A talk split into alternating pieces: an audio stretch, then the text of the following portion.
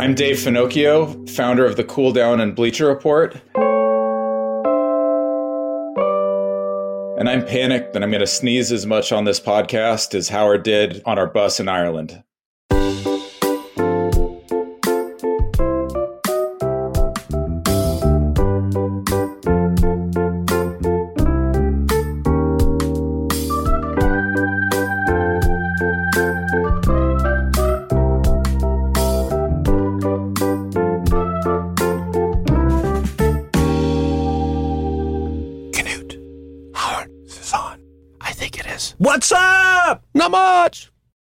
So we're in our padded room.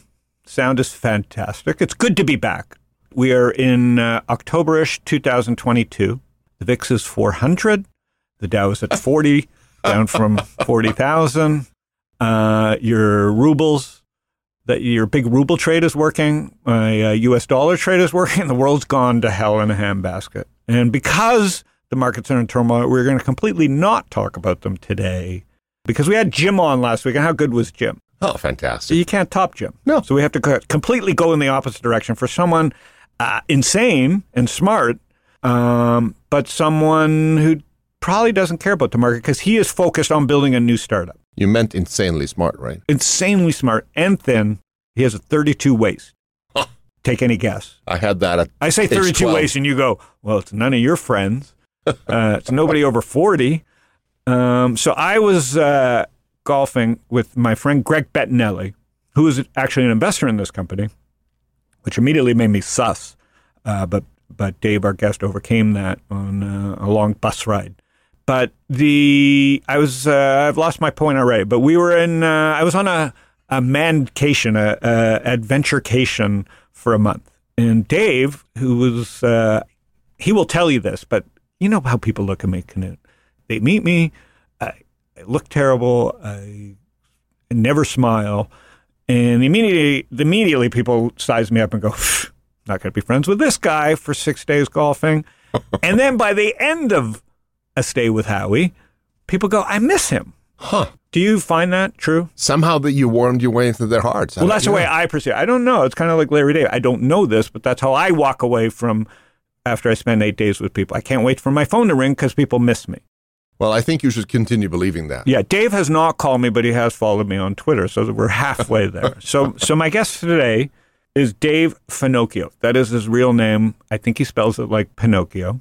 I think his parents are comedians, maybe, uh, or Irish. Um, but like I said, this kid is unbelievable. He he started the Bleacher Report um, back when interns were slaves and you could have slave labor. We can talk about that later because that's how the world worked back in 2000 and under George Bush, uh, whatever the GB Junior or whatever you called the guy, and um, sold that. Was acquired. Sorry, I, I don't like saying the word. So the, the company was wanted and acquired. Every every kid today sees Bleacher Report uh, when they're watching sports. Um, was acquired in, in 2012 for north of 200 million.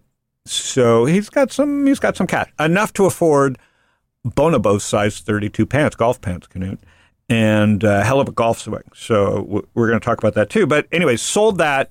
Been advising no sports inside out. Meaning he's 39, I'm 57. He knows more about the Blue Jays 90s team. I was on a bus ride with them than I know, and I was a super fan back at that time. Huh. So obviously, as someone who started the Bleacher Report, he knows a lot about sports. Loves sports. He's the encyclopedia. He's Phonicopedia. I, I was calling him Phonicopedia on sports. Anyways, super interesting because I know you and I have talked about this, Knut. I'm fascinated by what's happening in this market because new trends are emerging, and I am uh, constantly in search of new trends. And part of my concern as a 57 year old, uh, some, uh, white, chubby uh, male, um, size 34 waist, that uh, I don't know what's going on out there. And sure enough, we're sitting on the bus, and I'm like, "What are you working on, uh, Dave? Dave F. For for for the for for this podcast?" And Dave F. goes, "I'm working on a product called the Cool Down. He's got a new startup." And I go, "What's the Cool Down?" And I don't want to butcher it, but it's fascinating because he's taking everything that he's he's learned in sports and media over the years and applying it to climate change. And Huh, and interesting. so Exactly. What I said is, uh, who could be less interested in climate change than Howard? And by the end of the conversation, I was like, oh my God, this is genius. And uh, so I invited him on the podcast. So these are my first Irish trip guests. We've had Greg on the show, uh, Bettinelli, but uh, I immediately pinged Dave. And I said, Dave, you know what? Can you come talk about the cool down? And he said, yes. So let's uh, get Dave on. Uh, by the way, Knut, is everything okay with you? Absolutely great. Your hair looks good. Not bad. Not a runny nose. You have no cough. Your eyes not twitching. What, you fixed yourself up. You've had a rough year. So, uh, but everything's okay. Kids are good. All good. All right. So let's get Dave on the phone. Dave, Howard, thanks for so good to hear your voice. Yeah. So so you what's your interpretation? You spent eight days with Howie.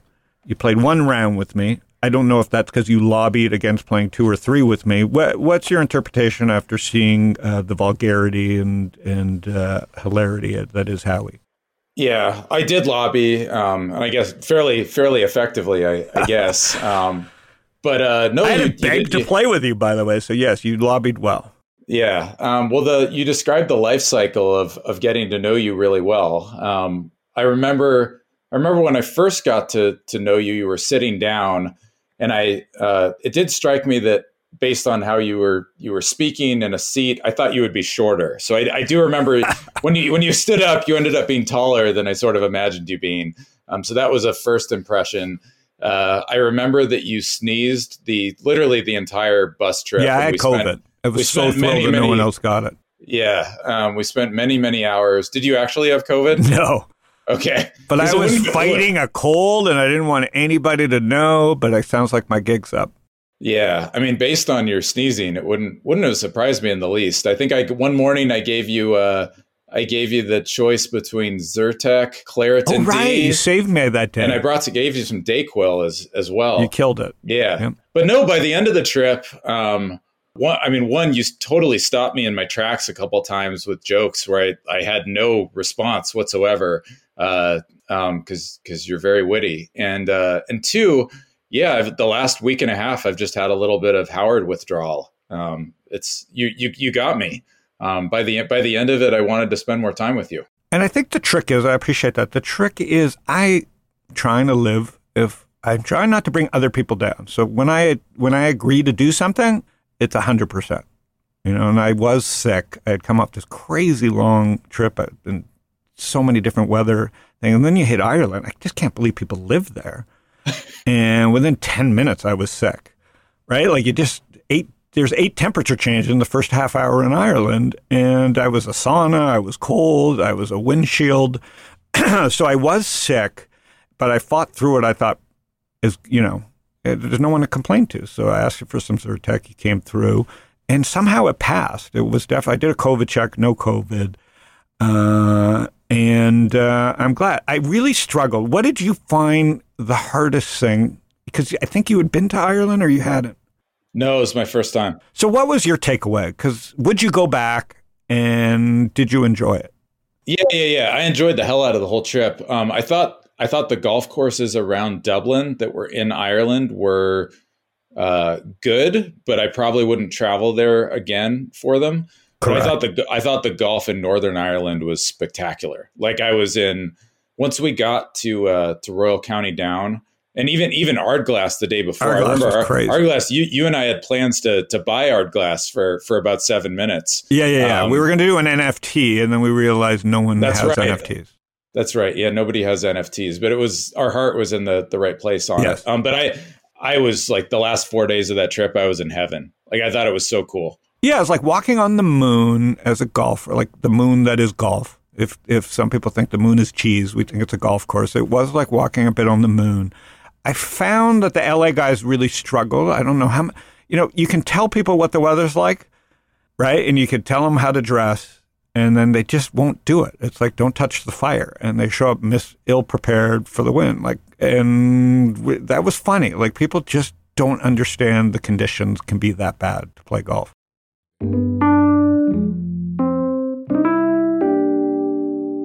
All right, so so the cool down. You give me you know, we'll go back in time to Bleacher Report because it's incredible. Like it's fun to have built a brand, I imagine, because you know I've been trying with StockTwits for twelve years that that survives, not just survives, but also grows.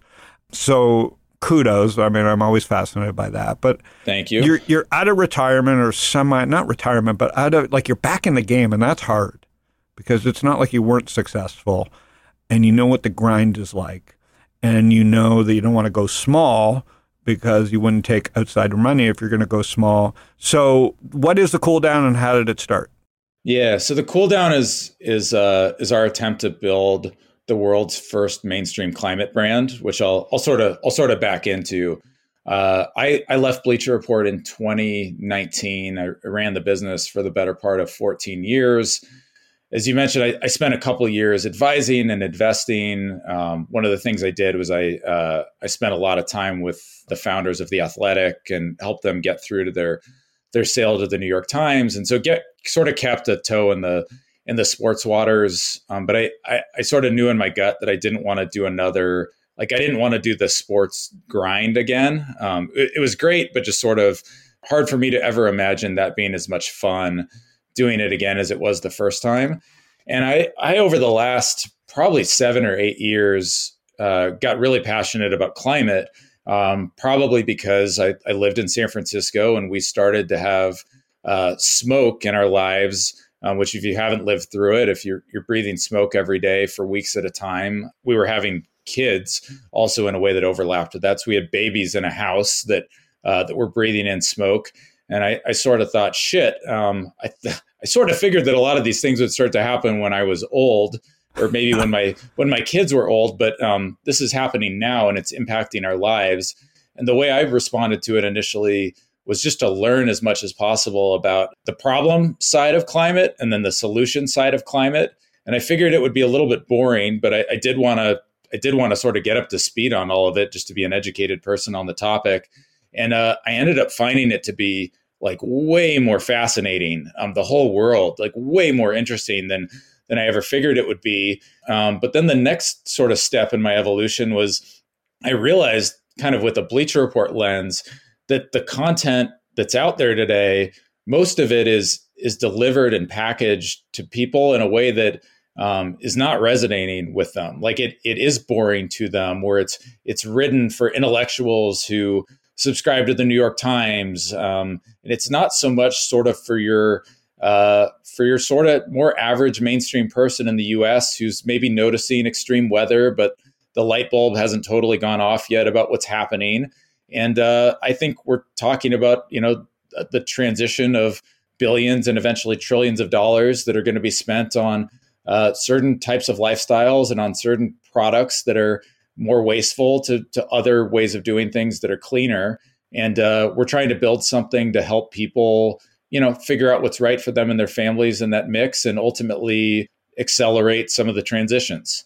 Uh, so that's that's the gist at a high level. And are you the sole founder? No, I've got two co-founders. It's too hard to do it on your own. Um, I'm a I'm a big believer in uh, in in some shared weight on these projects. And by co-founders, it equal, equal, equal, or specific type of co-founder? Um, I have a co-founder who named Anna Robertson who is running content for us. Um, she was Diane Sawyer's producer um, very early in her in her career. Like she traveled around with Diane, um, like in her early twenties, all over the world, uh, um, going after the world's biggest stories. And then Anna later built the video team at Yahoo and did a bunch of strategic stuff at Disney. And uh, and she's just a person who's really really passionate about climate. Had been doing a lot of work with National Geographic and with um, with ABC News on sort of the meteorology side. So she and I connected, and uh, I really needed to find a content person who understood, who was passionate about climate, but understood how to speak to mainstream audiences. One of the big problems in the climate space, I think, is there's sort of an, an echo chamber where like climate people who who are climate converts mostly just talk to each other and they don't really understand why why nobody else um, is is as uh, incensed and, and has the same sense of urgency that that they do. So we've got to figure out how to talk to other people. Um, so she she's very well versed in that.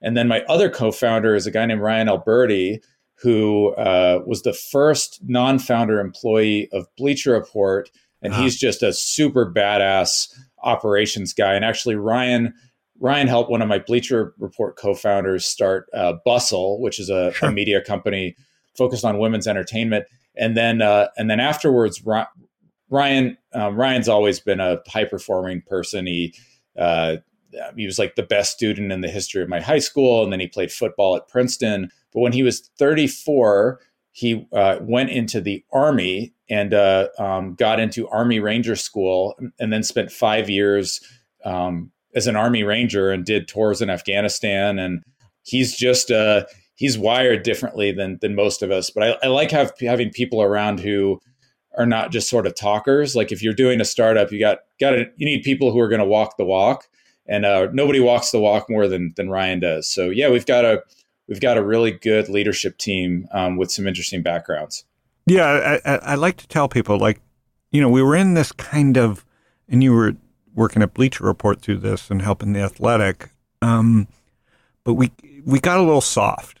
And it's, it's, never anybody's fault, right? It's not our fault that uh, the iPhone exists. It's not our fault that kids have an iPhone.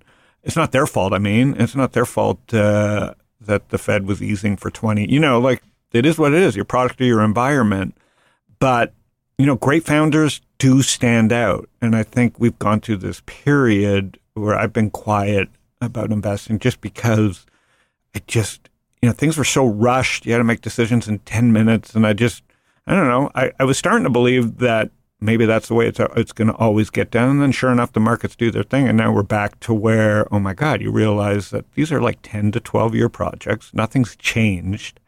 Uh, there are moments when things change, but nothing's really changed. It's going to take forever to build great companies. You did it 14 years at Bleacher Report.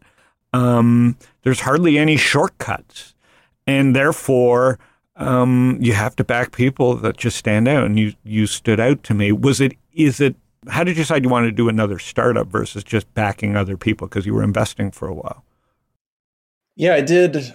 I did almost thirty deals over over a couple years with uh, with some partners, and I I sort of did that just to see different stuff because I'd been so focused on sports for a, a, long time. I like I and I also I don't know if other founders feel this way, but I, I felt like in the first half, even the first ten years of my Bleacher Report career, I was a reasonably creative person and I was a was a pretty good problem solver and innovator.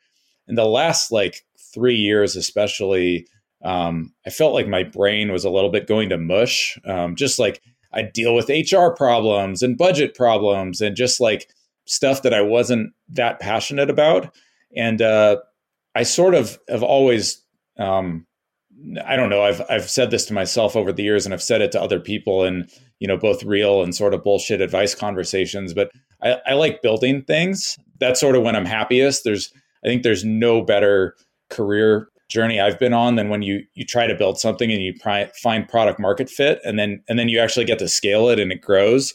Like when that happened at Bleacher Report, it was the most fun I've ever had in my life. Like you just like it was unbelievable um, to care about something that much and then to have it actually work.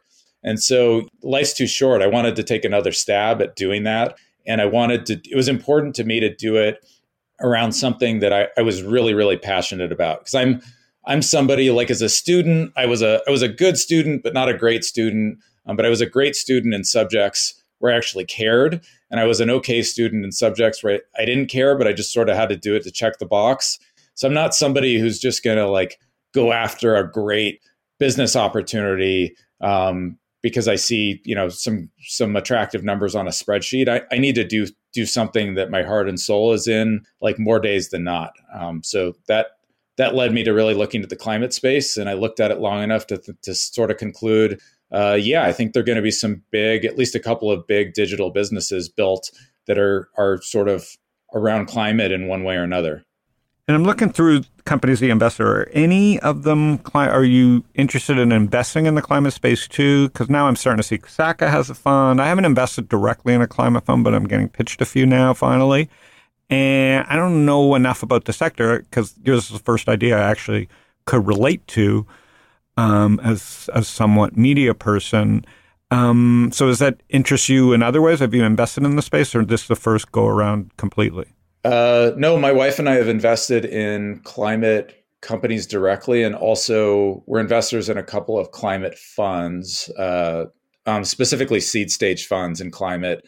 And we've been doing that for at least a couple of years, maybe maybe three or so years now. But you're right. Most of the there there's a shitload of VC money in climate right now, and the the money has poured in, especially over the last two or three years. But most of it's in sort of deep tech, mm-hmm. and I, you know, I'm biased, but I I think that c- sort of communications. Um, information, advice, whatever you sort of want to call that space. A lot of people refer to it as storytelling, um, which I don't think is always sort of the best descriptor. Um, but that that part of the puzzle, I think, is incredibly important here and there aren't as many funds that have been looking at that. So I'm I'm trying to change that and prove that there is uh, there is now a massive audience for people who are looking for climate content, and that there are pretty attractive businesses that can be built on top of uh, of significant audience and and then you know significant engagement and community around all their all sorts of climate adjacent interests that people have and uh, one of the challenges we have, honestly, is staying focused because there's just so much we could be doing. Right.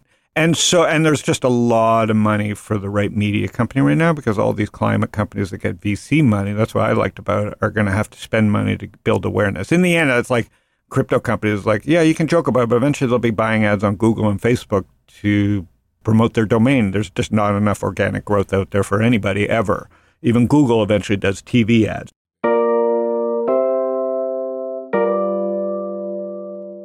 So now let's flash back to you're probably 22. So were you in school when you started Bleacher Report?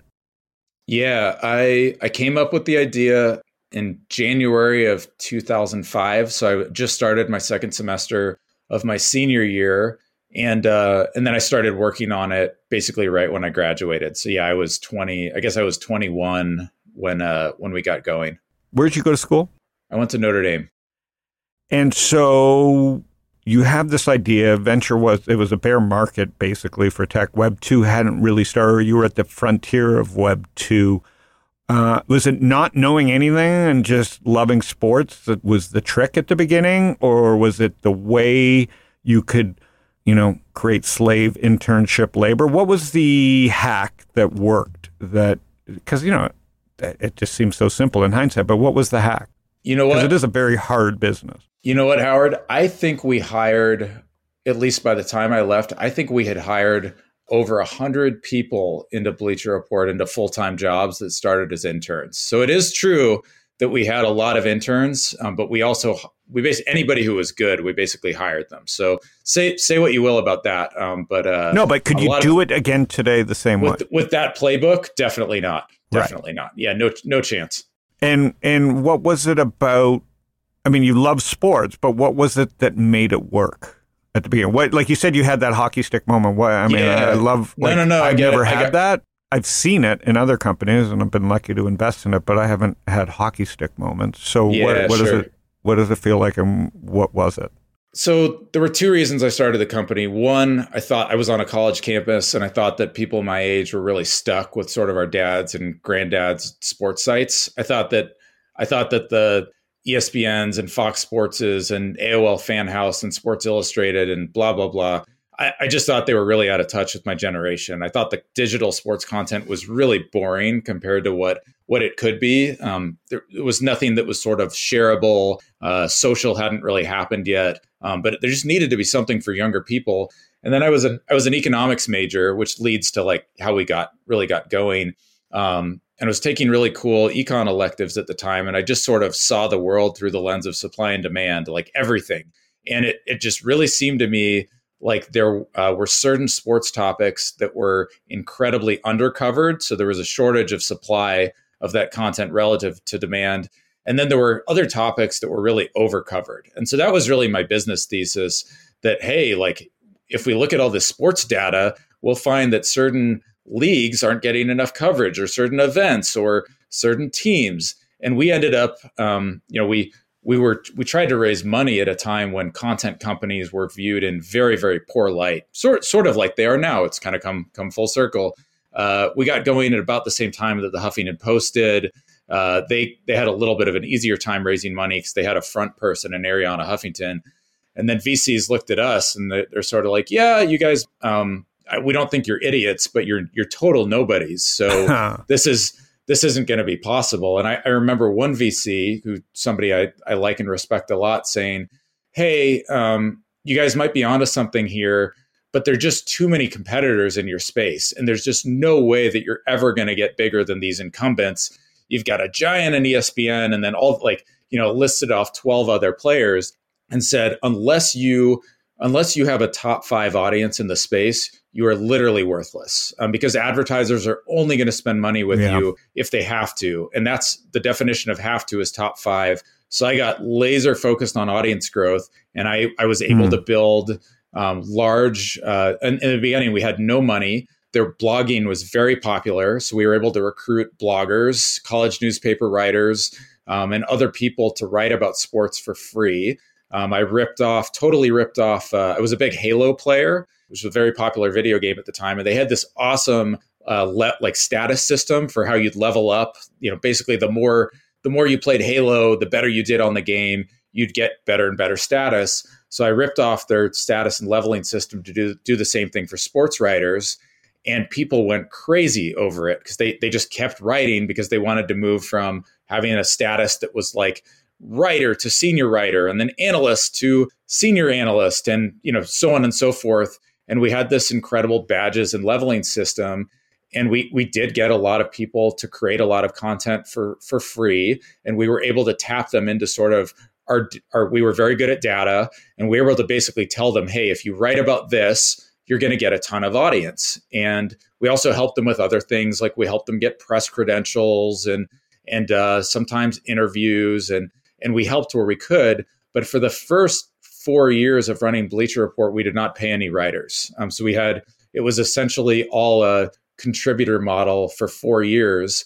But you know, the supply and demand side, we were creating content uh, about like the NFL draft year round because there was interest in it year round, um, and there was huge interest. Hmm. Like the day after the NFL regular season ended, there would be millions of people searching for the term NFL draft order. Because if you were like a Raiders fan at the time and maybe you had the number one pick in the draft, that's when fans would want to know, okay, who are, who's the new, who are we going to get at quarterback who's going to turn this team around?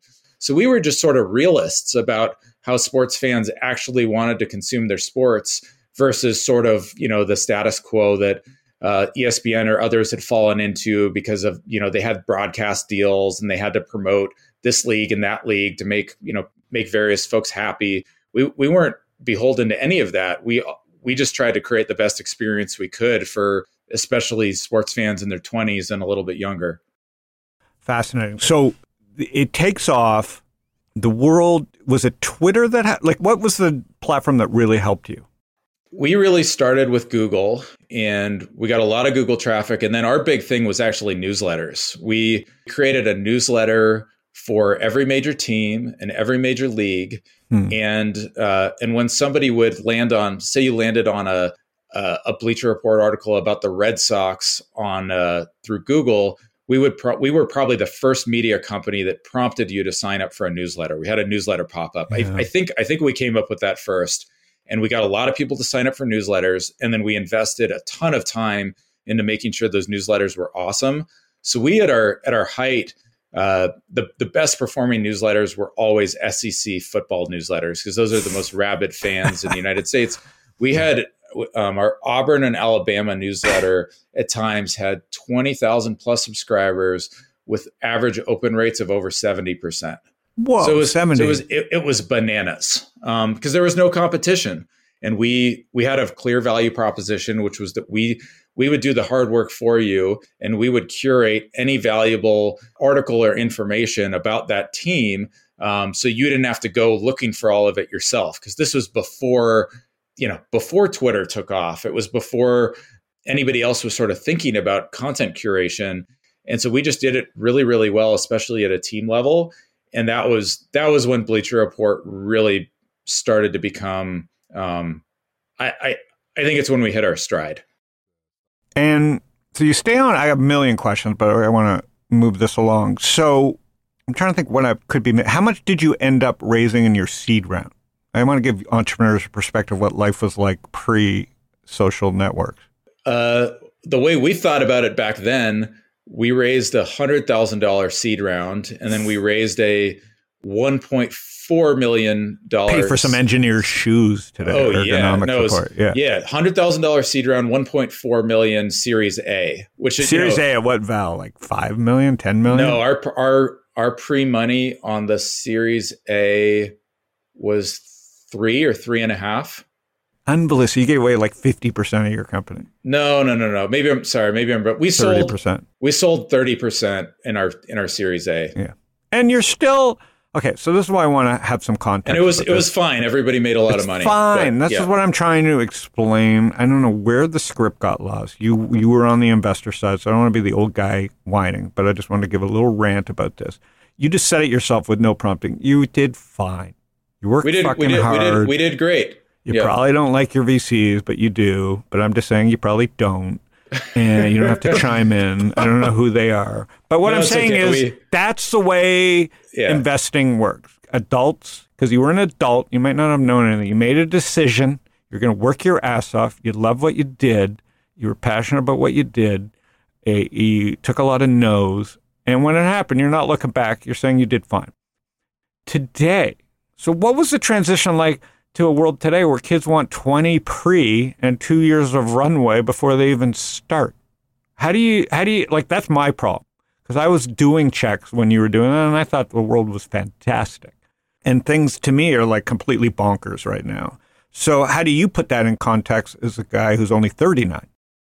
I mean, as an investor, the past few years, yeah, I also thought it was bonkers, and uh, you know, I try to put my my jealousy issues aside a little bit because it. I don't think it's I mean, jealousy. It's, it's- like you. It's about being a professional and understanding the math. Why is Yeah. why is math a jealousy question? Well, Like, just- um, it's and we.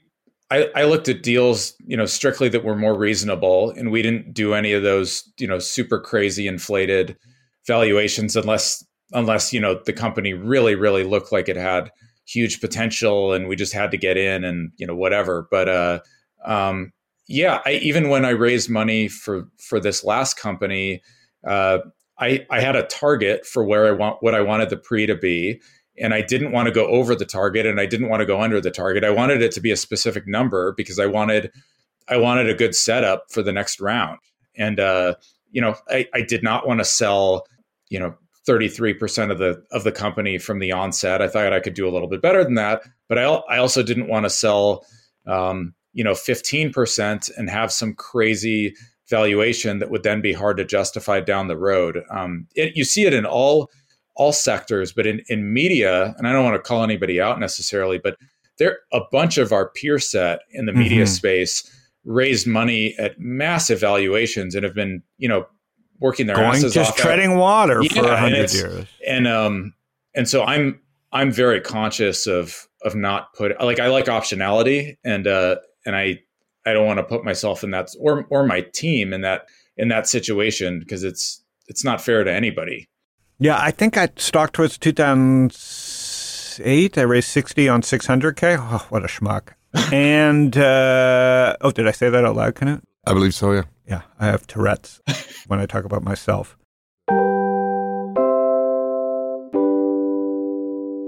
I'm I'm only complaining about me being stupid, right? Like, there's not enough people on both sides explaining how math works, and you can make a lot of money on a multi-hundred million dollar exit, and uh, I think things are priced where you just don't have this optionality. I really worry about that, and it's not like I want to be negative. It's just like I think we've lost that perspective of what 200 or 100 million is, or 300 million is. Everything became about a billion, and that era's over. And no, it's just like Wiley Coyote. It feels like everybody's spinning their wheels on a cliff. But don't you think Uh, in two years everybody will sort of get, or within eighteen months, everybody will get used to the new normal on that? I hope. I mean, I think. Uh, I've already been waiting 14 months, so that would be like 32 months for me. so, yeah, I mean, listen, I'm not an expert. Like, I thought I understood the markets coming from the public side to the private side. Uh, the world made sense to me in 2005 when I started making seed investments. I did Golf Now and LifeLock. So I was probably, I wish I had been pitched your idea back in the day, but I, you were so young and I wasn't a, a professional investor. But I just thought, like I did Alley Insider at six million valuation, and that was high because Henry Blodget um, was a name, even though he was barred from the industry. I mean, you know, that felt high to me. I had originally offered Henry one on two uh, by fax. He was. I'll just say he he was very good at paying close attention to, uh, or somebody on his team was at, at all the things we were doing, and and they Yes. were they were very good at applying the lessons. Yes, Fred used to get mad at him for changing of his headlines, you know, because Fred used to be open about letting Henry taking his blog posts and posting them on Alley Insider, and Fred used to get mad, going, "You can't change my headline." So yeah, Henry was an expert, and that worked for me as an investor, and he built a great team, Frommer and and um, Weisenthal and and just a, a, like a murderer's row of business writers. Um, and I assume, did you launch any really famous writers at Bleacher Report? Ooh, uh, we any re- it depends. Really famous. Uh, one of the there's a guy named Matt Miller who's now one of the most famous uh, NFL draft experts. He's now with uh, Todd McShay and Mel Kiper on ESPN. Um, but he started as an unpaid contributor and just worked his butt off. And I don't know, he probably makes a million dollars a year now.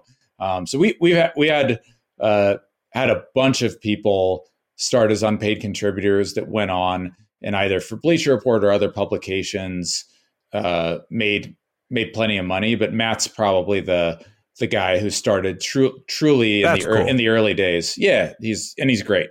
Yeah. So so I have two kids, 24 and 23. You're 30. How old are your kids? Four and six.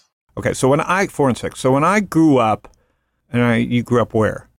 I grew up in uh, San Jose, California. San Jose. So when I so when I grew up, you know, as a Jewish person in Toronto, lawyer, doctor, accountant. So now that my kids are not lawyers, doctor, accountant, I feel like I did my job. Like that was an era of the past, right? Uh, you being an entrepreneur and and seeing the world today with TikTok, and we'll get into TikTok and how a media company is built today quickly before we end. Um, what is it that you want your kids to do?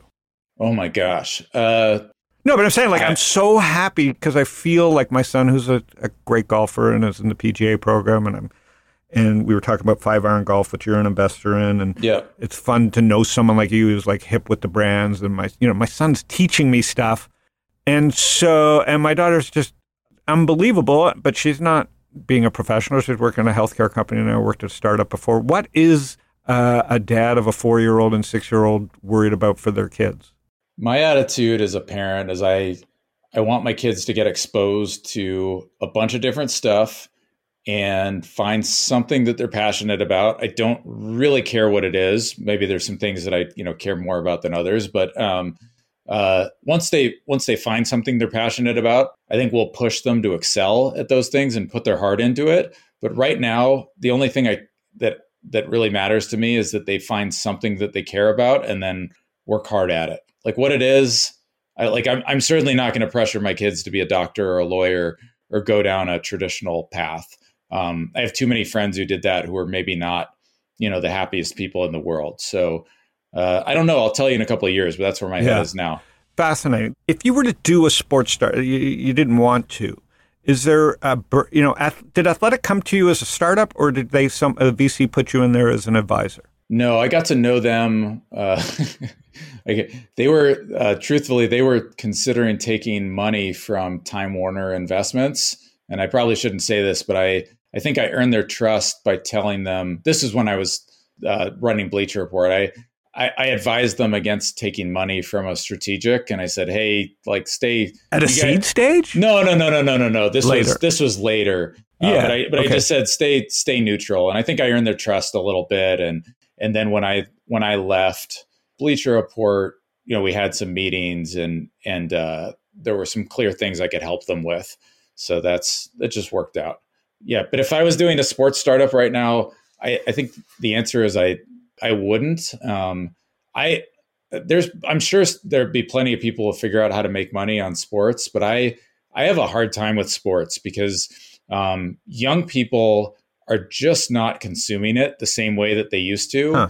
And it's I think sports is it's turned into an ARPU game where you've got I, I sort of view it as the leagues have figured out that they're not going to make money on young people anymore. Um, they're Because making money what? They don't watch TV. if they they're substituting a way to YouTube, different social media. Um, yeah. they're just TikTok, so- Snap. yeah, they're more. There's so much more. There there are a lot more options these days than there were when when I was a kid, when you were a kid.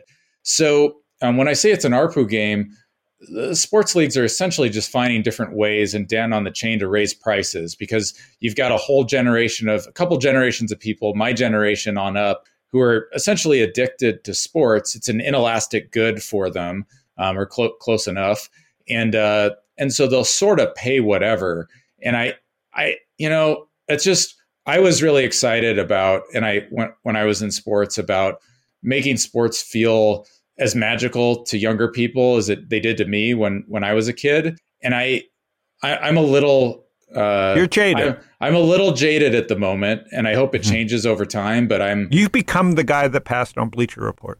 Um, maybe, maybe I have, but I, you know, no, I which is good. Like you're the, not doing it. Like yeah, you, the, there's one thing. There's one thing to just complain about, and another thing to switch topics. Which you know, which is, I, luckily in finance and stocks, I haven't had to because nothing's. Yeah 20 years ago, I'm buying the same shits.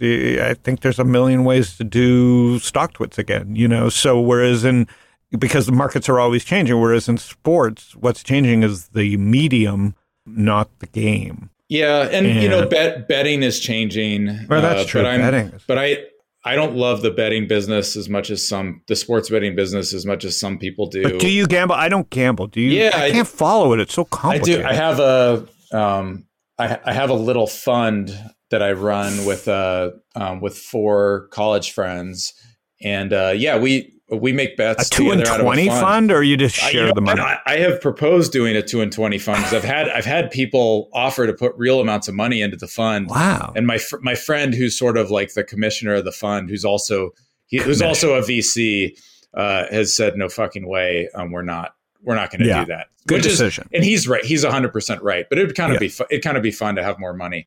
But it'd uh, be yeah. fun but stressful. It's it don't it's it's over it's over uh, glorified the two yeah, but I but I don't I don't want my day job and the my purpose in life to be signing people up to bet on sports. I'd rather do something else. Uh, well, I want to talk about golf at the end, but we're we're we're here. It's 2022, 2023 almost. And did you see Tik like TikTok did acquisitions? How did they do it? Um, or what is I, it about TikTok that you, you like or dislike, or, or, or is it going to be as relevant in three years as it is today? Yeah, two years. I mean, I one thing that that I saw and talked about years ago was just that like there needed to be something social around dance, um, like like people people who hmm. are great dancers like like basically having a having a great time um, doing moves like that. I I think it was.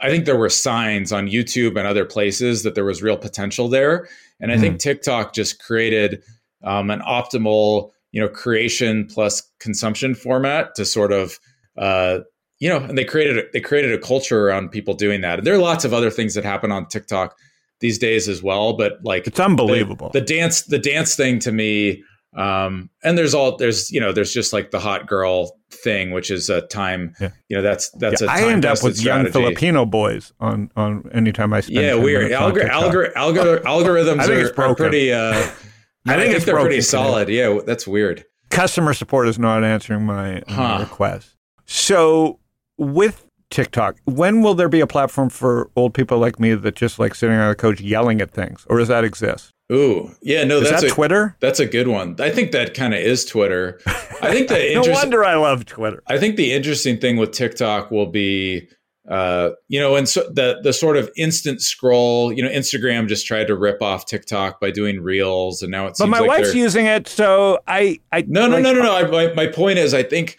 I, I think, think it's working. I think everybody wants it to work like TikTok, but I think it's working on the on the people that were already addicted to yeah. Facebook, we'll, we'll, Instagram. Yeah, we'll see. They seem to be downplaying it a little bit, but I think the the thing that we've seen early on with Instagram Reels is that our our engagement on a reel mm-hmm. is not is near low. is not it's super low. I'm watching my wife do it while we watch TV, and I like can't believe she's doing two. Th- you can't do two. Vi- I can't listen to a podcast and do work. I can't watch a TV show. And I'm, we're watching Bad Sisters yesterday, and she's on Reels the whole night. I'm like, "Are you watching?" I go, "You're missing everything." She yeah, I can't, I'm wa- I can't stand I that. Can't, how can you fucking do two things at once? Especially two forms of content. So women are, are, are different for sure. Or she just didn't want to watch the show. So yeah, so TikTok is the format right now? I think TikTok is yeah, sort of the the center of I, I don't know. It's like I think the interesting things with TikTok will be to see do people get sort of tired of the mindless scroll aspect of it? Where I think like you, YouTube, I think is a little bit uh, more stable long term because they just have so much valuable content about so many different things. Um, TikTok is definitely in the moment, but whether it ends up becoming a little fatty and like a fad could last you know five to seven years but it like sure. is it is it going to be around in 15 years and have the same weight i i would probably bet no on that right now um, unless they they'll they'll need to evolve a little bit they'll I, need I, to evolve i do yeah. think it's harder to become netflix if you're tiktok than it is for netflix to buy their way down to tiktok but that's a bet that i've made i think it's easier that's why i'm long google and netflix over let's say a TikTok at today's prices because everybody's giving TikTok full value, and they it's I think it's going to be hard for them to move in the other direction. Uh, they have search, and I think around I just watch my sisters using it and, and talk about hashtag. I mean, my six year old sister. Yep. I can't believe I'm saying I have a six year old sister, but we're getting old. Is on TikTok about uh, recipes. So just I, my mind has been blown in the last year about how things have shifted. Uh, but I want to have you back to talk about the cool down as as you grow. How how big is the company right now? We're nine people. Uh, it's just starting. Just starting in September, so we've been live for under three months. In September, we crossed uh, we crossed a million unique visitors on web wow. alone for the first time. So that that happened faster than I thought it would and uh, and we're figuring out all sorts of really cool data things, um, especially on Instagram. Um, we have we now have like twelve or thirteen case studies where we've gotten quite a few people to um, to either sign up for services or or to buy cleaner products. Um, where like there've actually been a bunch of people that have done it, and we're we're really early. So I am I am very encouraged by the start. I think we're going to be able to scale this, and we'll see what happens to the business long term. I, I don't I don't know, but um, I think there's quite a quite a bit of scale on the audience and engagement side, and I think people are looking for help in these areas because they there there are plenty of people who might not understand sort of the dynamic around carbon emissions, and that might be a little overly sophisticated. But I'll I'll tell you based on the data there are a lot of people who feel guilty about throwing stuff away in the garbage and they want to be less wasteful and we're we're i think gonna figure out how to help people with that. So yeah i'm i'm pumped so far. It's been good. All right so two last things. Uh, two of your investments that, that i don't know i circled here behave candy what is that? Uh, i didn't lead that one. It's a candy okay. company. Yeah true candy like not like healthy candy I think it's healthier, it's healthier candy yeah Okay, so no, nothing fancy there. Uh, five iron golf. Fascinating. What what yeah. made you invest in something that's like so physical and complicated? And I love the idea. So so explain to people what five iron golf is. Yeah, five iron golf is a um, uh, it's a it's a a physical uh, retail location where you go uh, go and hit golf balls uh, into a simulator. So you can go there and play Pebble Beach. You can go there and play you know Bighorn or like or whatever um, they started off in New York City with a couple locations and then um, raised some money to start expanding. And they, the thing that they did that I thought was so so clever is they figured out how to monetize their the retail space um, for a huge percentage of the hours of the day.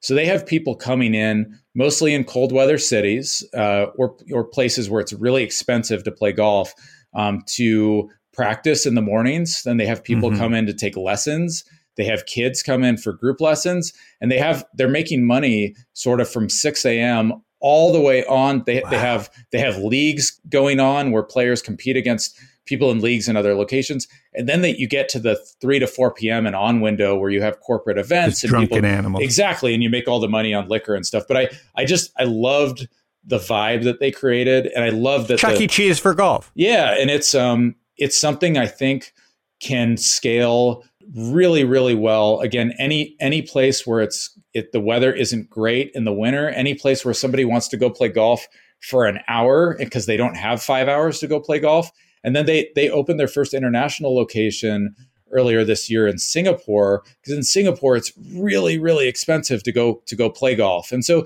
I think there are different reasons why they can go into different markets but they're at almost they're at about 15 locations now and uh Um, you know, the margins are good, and they're uh, they're they're going to be able to scale. They also took a massive investment or a very large investment from Callaway in Ah, 20, who did who did Top Golf? Ex- ex- ex- exactly. And they the, the great thing for those guys around at the So risk of smart. oversharing is they the great thing about about COVID for for somebody in that space that had money is they were able to lock in leases at really low prices. Um, so they Mm. you know they didn't have people coming in at at the same rates at times, but they also on the flip side were uh, were able to get good long term deals. So Are the- they at standalone or strip malls? Like, how big a place does it need? um, the locations really vary. I think the largest location is in Chicago. They have two spots in Chicago. I think the bigger spa- space is like twenty five thousand square feet. So it's Oh, a pr- big. It's a pretty. It's a and I think that one has.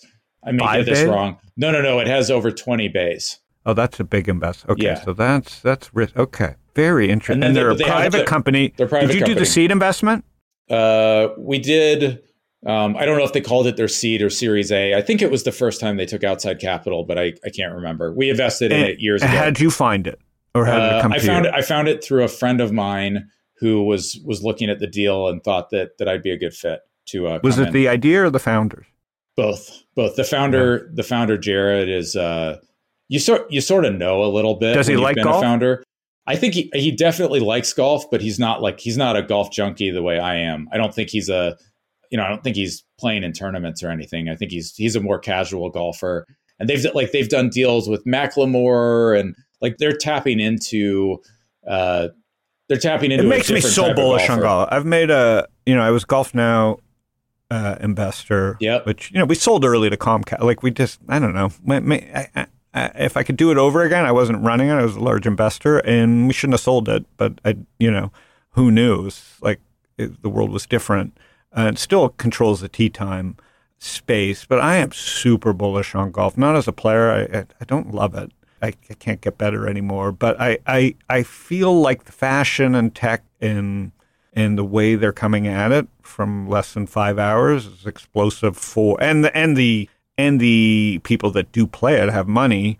Uh, generally, uh, I'm pretty bullish on golf. So, are you? Would you look at other golf investments? Yeah, for sure, for sure. Yeah, yeah. So, all right. So I've taken enough of your time. Um, this has been super fun. I, I don't know if I missed some stuff, um, but uh, you know we're we're we're appreciative of your time, and we'll we'll follow on. P- The cool down is just like it's spelled, thecooldown.com. Yeah, Correct. thecooldown.com or uh, find us on Instagram. We're launching a couple newsletters pretty soon here. And uh, yeah, please check it out. All right, buddy. Great to talk to you, and hopefully we'll tee 'em up in the next year. Yeah, I'll come see you in uh, Scottsdale at some point. Come, you definitely have to come. I will. All right. All right. All right, buddy. Later. Thanks, See ya. Dave. Cheers.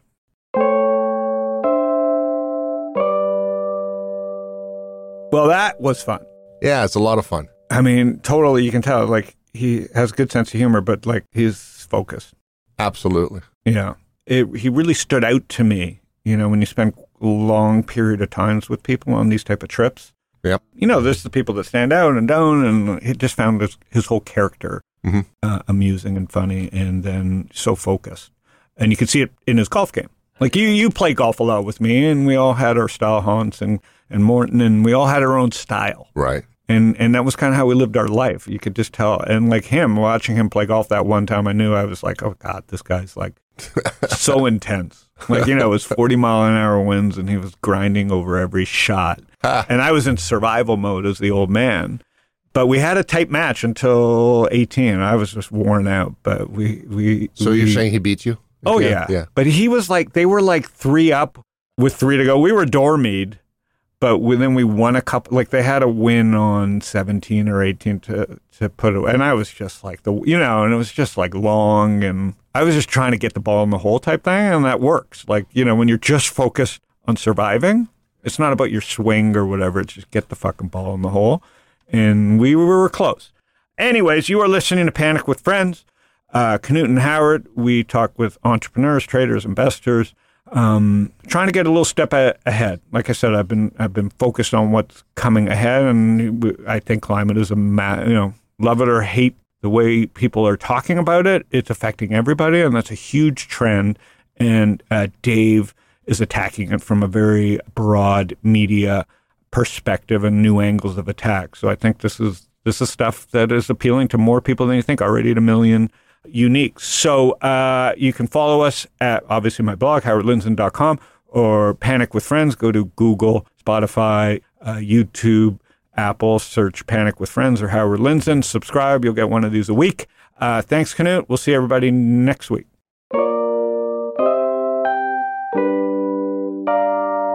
Howard Lindzen is the founder and general partner at Social Leverage. All opinions expressed by Howard and podcast guests are solely their own opinions and do not reflect the opinion of Social Leverage or StockTwits.